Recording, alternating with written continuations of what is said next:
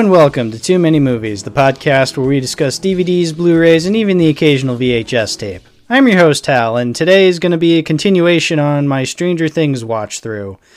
So, a couple episodes ago, I talked about season one of Stranger Things, and I was debating whether to keep the Blu ray uh, VHS pack that I had of it, and I ultimately decided to not keep it in my collection. But I decided, hey, I might as well watch through the other seasons as well. And, well, I got to give my thoughts somehow. I can't just watch them and then just leave it at that. I need to give my opinions on stuff. So, anyway, I watched through season two, and I gotta say, it's a lot worse than I remember. So, going into season two, I literally remembered nothing. Like, I remember when I first watched season one, I remembered liking season one. I haven't rewatched season three yet, but I do remember a lot from season three and not in a good way. I don't remember liking season three. Season two, I genuinely forgot a lot of what happened just because none of it stuck with me. Um, and yeah, just watching through it again, there are things I do like quote unquote. But overall, it's it's a case of I don't think I, I think no matter what, it's a case of the fact that it's continuing in any way, shape, or form is just not right. As I said with my season one review, you know, I liked these characters enough. I liked it I liked the show well enough, but not enough that really expanding upon it would do it any justice because there was a lot to it that I didn't like. I didn't even really like season one as much as other people do. Like, I think it's a fine season of television, but nothing more than just fine. And, you know, just the fact that it's continuing and it just gets even worse. And because I don't like it as much, uh, the fact that season two comes around and everything is not as good as the first one, my thoughts are even lower than before. So I'm very, very critical of this season. And it's mostly just because it all feels like we're going through the same motions. Oh, we have the kids with their own thing. We have Nancy and Jonathan doing their own subplot. We have Hopper doing his own shenanigans. And after a while, it's just like, oh God, I don't care. I really don't. Like, Will Byers is such a boring character when you get down to it. There's a reason he went missing in the first season because that's all he had. It's like that's all he had. That's all he had as a character was missing boy. You know, and then you bring him back this season and he gets more uh, screen time, but like what do they do with him? Nothing. They're just like, oh, he's uh he's uh, like possessed by the scary smoke monster from the upside down. It's like, okay, why? Like I, I don't understand. Like what even does this monster want? Like what is the threat here from the upside down? Who are these creatures? Why should I care? Why are they just like killers? What like what's the deal with them? Like I know they're evil because they're like scary creatures who don't speak and they're just they just roar and they're like oh so ethereal and like we can't understand them. But it's like okay why? Like that's never really explained who these creatures are. I know why the government is the villain. Like i at least i don't like any of the government villain like federal characters like feds. Like because they're just you know, mustache twirling evil assholes are just like, oh, we're the government. Ooh, we we hate people. We're gonna make things bad for you. But like, I get that. Like, they're just they want to cover up stuff. They want to cover up them being assholes. It's like, okay, I get that. I even sort of get, you know, characters like like Billy, like in the first season Troy. Like I get it. They're bully characters meant to just antagonize the main protagonists. I get that. I don't like them. I don't think they're great characters, but I understand what their motivations are or lack thereof because the writers are just terrible at writing these characters. I get that. but I don't understand who these creatures are. I don't understand who the Demogorgon is. Like what his deal is. Like why is he trying to go to the real world? Why is he why is this smoke monster like trying to go to the real world? Why is it possessing Will? Like why? And you know, you might say, "Oh, it, we're just not supposed to understand these creatures." It's like okay, weak ex- explanation. And also it's like, well then I don't know, that's not really scary. It's just like, oh, we don't understand. And you know, some people might think that's scary. I think that's copping out. Like, oh, you just don't want to explain shit. Like, you're just too lazy to explain shit because you realize, oh, we have to keep going with this bullshit when we were really just not even trying with season one. Actually, that's a lie. They were trying with season one. They just weren't very good at it. But now they have to try even harder to just like pump out more bullshit so then stupid teenagers and stupid fans can eat it all up and Netflix can make more money. It's like I'm sorry if I sound too cynical with season 2, but I'm I've been hurt before by sequels, by continuations, by just any form of media whose only purpose is to continue where there doesn't need continuing. This is the season where we have the El goes to Chicago episode that nobody likes. I will say this. One thing I did remember from season two was like there is that weird detour episode when El goes on her own little adventure to Chicago because the writers really wanted to make a backdoor pilot for this so for this gang like having this gang with where one of them's like has special powers it's like oh we can have this cool spin-off show beyond stranger things it's like all right, but the appeal of Stranger Things is this close knit group of characters. Anybody else, we don't care about. It's like it's like when the most random Star Wars characters get spin-offs and it's just like I don't care. I don't want to see a show about Cassian Andor. I don't want to see a movie about Han Solo. I don't want to see a show about Boba Fett. It's like I don't want to see this shit. I like seeing them as like characters in other movies. Well, not Cassian Andor because uh, Rogue One sucks, but like I don't care to see them fleshed out. That's not what the universe was made to focus on. We weren't meant to focus on Han Solo. He was always supposed to be a side character. So, I mean, I'm going off of an, on a tangent on the possibility that this would have been a TV show obviously nothing happened of it because nobody liked this episode of of El finding this other girl who had powers because she was experimented on, but she also has different powers because she can make people see things. It's like, oh, okay, that's weird that you can have different powers. I don't know if that's expanded upon in, in seasons three or four, but you know what? I don't care. I don't care. I'm not there yet. Uh, it, it, it's just the same but worse in season two. You know, you get you get so many scenes where it feels like it's trying to be derivative of season one, where it's like, oh, we gotta revisit, we gotta have that same magic that season one had.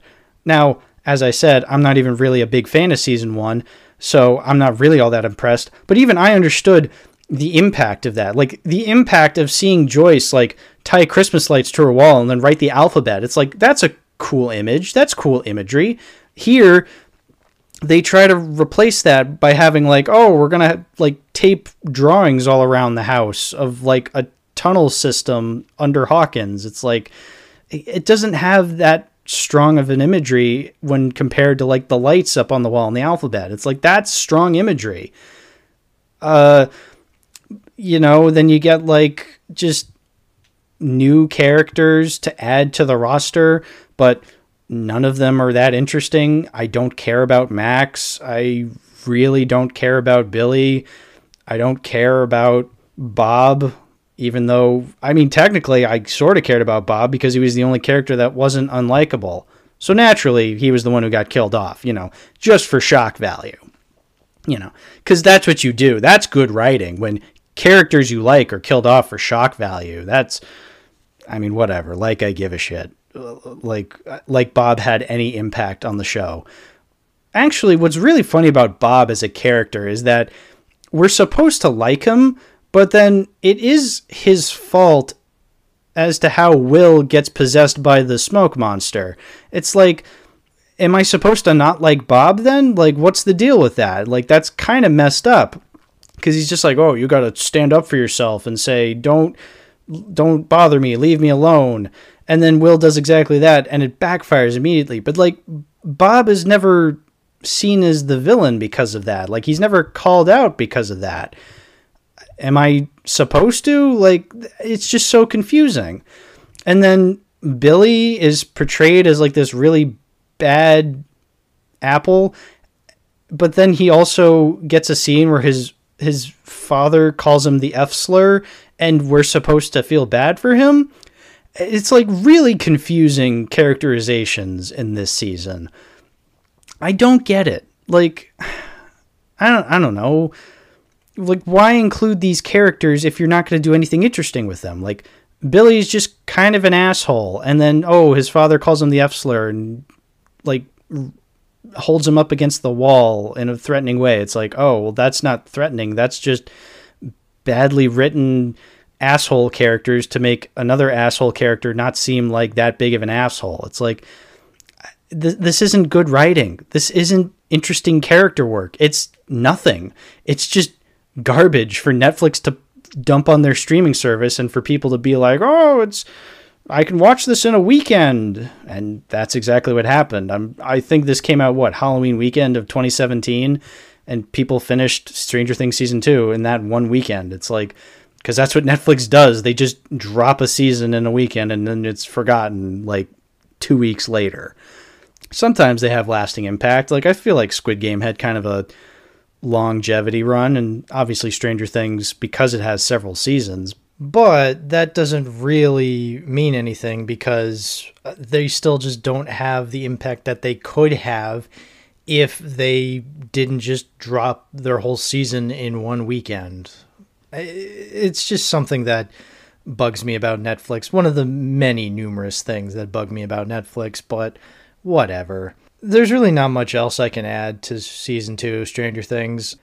I know it sounds like I'm just repeating myself when I'm saying like they didn't need to continue, but they really did not need to continue. And it's just frustrating to watch. There's just so many things that are like so apparent that make it seem like the writers just had no idea where they wanted to take Stranger Things after season one. And so they're just shitting out whatever they can and just going with whatever the first draft is. In some ways, I feel kind of bad because they're just forced to make this garbage and the studios will be the winners in the end because they're getting the most money out of this. And it's just a shame. Um, so, the cool thing about Stranger Things season two is it is also. Uh, a season of Netflix television that has a Blu-ray release, and it's kind of similar to the season one Blu-ray release, where it's in the shape of like a VHS tape. Um, unfortunately, I have no interest in adding it to my collection. I mean, if that wasn't so obvious, I, I got rid of the first season, and that's probably the most positive I've been towards Stranger Things. So Clearly, Stranger Things Season 2 will not be added to my collection. Anyway, be on the lookout for my discussions on Seasons 3 and 4. I don't know, whenever I get to watching them. Okay, uh, so not only did I want to talk about Season 2 of Stranger Things today, I also wanted to talk about a DVD in my collection. Um, so, I've said before, this is a podcast about my movie collection. Um, one of the main reasons I started it was because I have a whole shit ton of just like DVDs, Blu-rays, and VHS tapes that I've just never watched. And so I feel like this is a good opportunity for me to go through these movies and finally watch them. And I haven't gone through this uh, pile of DVDs that I have since Stealth. Um, since the episode on Stealth. That was the last episode I did on one of these movies that I started the podcast on. So it's nice to finally get back into one of those. Um, so I watched a movie called The Mouse That Roared. a Peter Sellers political comedy from the mid 20th century. Uh, no, it's not Doctor Strangelove. Um, it's called The Mouse That Roared. It's uh, basically about this small country that is going bankrupt, and their last ditch effort to get more money is to declare war on the United States and then uh, lose and then reap the benefits of foreign aid and stuff like that. Um, it's essentially the producers and, like I said, Doctor Strangelove, but this came out before both of those movies. Um, and unfortunately, it's also not as good as either of those movies. I was very not impressed with The Mouse That Roared. So, one thing I'll start off by saying I really liked about it was its clever logo. So, it's a Columbia movie and it has like the Columbia lady at the beginning who's holding the torch. Um, but they made it so it's like a live action woman and then she like runs away because like a mouse walks onto the set and she gets scared by it. It's like, okay, that's kind of clever. I like that.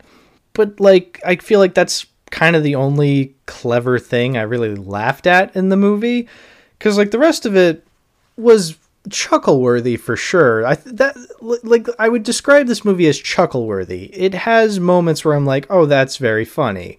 That's Uh, that's kind of quaint. That's kind of neat. Like, yeah, it's a comedy. Like, this is funny. But none of it was ever really like laugh out loud funny. None of it was ever like really just having me like holding my sides from laughing so hard. And I like a couple episodes ago I just did on Blazing Saddles. Like that's a movie where like I remember so many jokes and so many gags and so many scenes this didn't really have any of that. There was no joke that really stood out to me. There was no like gag that really stood out to me. Like occasionally there was something that I found was pretty funny. Like there's this weird incest joke at the beginning where it's just like, "Oh, the founder of the country is known as the father of the country because he really is the father of the country because that explains why so many of Peter Sellers' characters look similar. It's like, oh, they're all related. Isn't that funny? It's like, I feel like that was a, it was a weirdly, it caught me off guard. It was a very weird joke, and it could have been funny, but like it's just delivered weirdly, and it just comes out of nowhere. Like there's this joke where Peter Sellers is talking to this French man, and the French man is obviously subtitled so like he's speaking entirely in French and all his dialogue is being said in the subtitles in English. And then uh, Peter Sellers is just saying we to everything he says, like, oh, we. And then at the end of it, one of the other soldiers is just like, oh, what was he saying? And Peter Sellers says, I don't know. I don't speak French. And at the bottom, it says, I don't know. I don't speak French in the subtitles. It's like, that's clever, I guess. I, I feel like that's kind of where the movie's at its strongest is it in its like little clever little jokes. But it they they're not like they're not like jumping out at me and they're not that memorable. Like I'll probably forget about these jokes in like a week or so.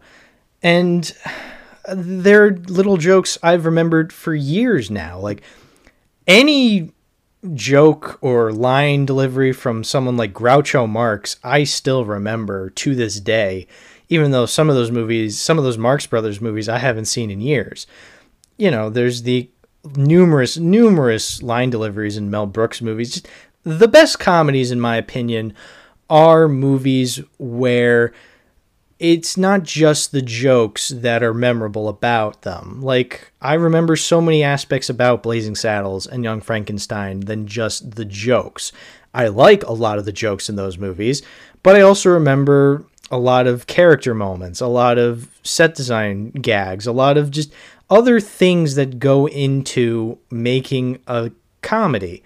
There's really not much to The Mouse That Roared, like, now that I'm I'm really like struggling to think about it because it's just like like I said, there's just not a lot of really that funny jokes. Like there's some th- there's jokes that I know are funny. I'm just not laughing that hard with them. And the story itself is just kind of blase. It's like, oh, they end up winning um, the war just because the U.S. has like this bomb drill that they're doing, and it's it's just like complicated, and I, I can see it's trying to have like political commentary, but it's not. It's not Doctor Strangelove. Like that's the main takeaway I got from this movie. It feels like it's trying to be Doctor Strangelove, but Doctor Strangelove came out after this and did it so much better. It did the whole comedy and political allegory so much better because what made Doctor Strangelove so unique, and I won't go into too much detail because I feel like I should save that for its own uh, episode.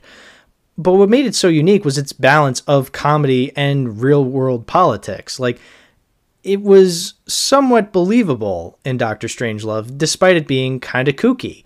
Whereas this was just really, really kooky and it still wanted to have a point. So in that case, it's kind of like when I was saying with Blazing Saddles a while back, like how it's trying to have a point, but it's at its most funniest when it's not trying to have a point. But with that said, Blazing Saddles has really, really funny jokes in there, whereas like this doesn't really have that. It this is not on the same level as Blazing Saddles. Jean Seberg is in this movie. Um, she was apparently a big actress back in the day. I thought she kind of sucked in this movie, which is kind of weird. She's like this cultural acting icon, and yet I thought she was terrible in this movie. I was much more impressed with Peter Sellers, who I love Peter Sellers. Every movie I've seen him in, he's been fantastic. Even in a movie I despise like Lolita, he's the best part in that movie because he's really, really good. But again, he's really good in this movie in all three parts. I really like those characters, but I don't know. I like his characters in Doctor Strangelove more because they feel like more fleshed out in that movie. Like I remember Mandrake, I remember the President, I remember Doctor Strangelove. Doctor Strangelove only gets two scenes in his movie, and I remember infinitely more about him than any of the characters that Peter Sellers played in this movie. I remember liking him well enough in this movie because he's a good actor, but I don't remember anything about the characters. I will say, so I think I'm going to move on to talking about the DVD itself, uh, just because it's worth pointing out. This cover art is bad. It's like it's like photoshopped and but like the photographs of all three Peter Sellers as characters are just really really just badly contrasted. And like I'm looking at this now. The actual piece of paper that is the cover is not cut properly. Um and I know cutting. I work in printing and this is like a terrible cut. You can see the white line actually of where the cutter was supposed to cut. So then it's just like, oh god, this is terrible. Like I'm just I'm just noticing this right now. I'm actually looking at it like this was cut terribly. This is a terrible product. Like oh my god, if I did this, I would have gotten fired. Holy crap. So not only is it a badly designed cover, but like it's not cut properly. oh god, that's embarrassing. Um, I mean, whatever. This DVD came out in what 2003. Like, I obviously 20 years ago. Yeah, no, I, I think it doesn't really matter at this point. Um, I'm just not a fan of how it looks. It looks very cheap. Like, I genuinely didn't think people would know about this movie just because the cover makes me think like, oh, this is like an underground forgotten movie. Um, but then you look on Letterboxd and it has a banner, so that tells me that you know some people know about it. And I mean, the fact that it has a Letterboxd page tells me that people know of it. The only features that come with it are trailers, where you get a trailer for this movie that lies and says that it's like the funniest movie of the year. Um, obviously trailers kind of have to do that. Uh, and then there's a trailer for Doctor Strangelove, so obviously even the DVD knows that people are going to make comparisons to Doctor Strangelove when they watch this movie. And then there was this trailer for a movie called Don't Raise the Bridge, Lower the River. And it was like a Jerry Lewis movie. And it had a section where like a section of the trailer where like Jerry Lewis is just speaking in this offensive Chinese accent and I'm like, "Oh. Okay." So, you can you can see where the movie has its priorities straight. Um very weird trailer to include in the, for this DVD, but whatever. Um I guess to wrap up the this discussion on the mouse that roared. Um yeah, not impressed. Not impressed with this DVD. Not impressed with the movie. I mean, really, like it's it's the it's movies like this as to why it's movies like this that made me start this podcast in the first place. So I could finally get to these movies. You know, they're just sitting there in my collection, just collecting dust, doing nothing. It's like they gotta I, I gotta get through them so then I can decide, all right, do I want this? Do I not want this? And yeah, I don't want this. It's it's not staying in my collection. It's out the door. I did not like this movie. I don't like this DVD. It's gone. It's gone. Okay, that about does it. Thank you all for watching. Thank you all for listening. Thank you all for hearing me ramble about Stranger Things Season 2 and The Mouse That Roared. Two very different uh, things that I think nobody would have expected to see an episode on uh, where those two are featured in the same episode. So there you have it. All right, thank you all for dropping by, but now it's time to say goodbye. And always remember, uh, uh, mm, I don't know, what does El say in Stranger Things season two? Bitchin', isn't that like the the tagline of the season? Uh, yeah, bitchin'. Isn't that funny when the, the the child says the bitch word? Isn't that funny? I think that's funny. I'm just kidding. I don't think that's funny. I think it's forced and contrived. Okay, bye. See you next time.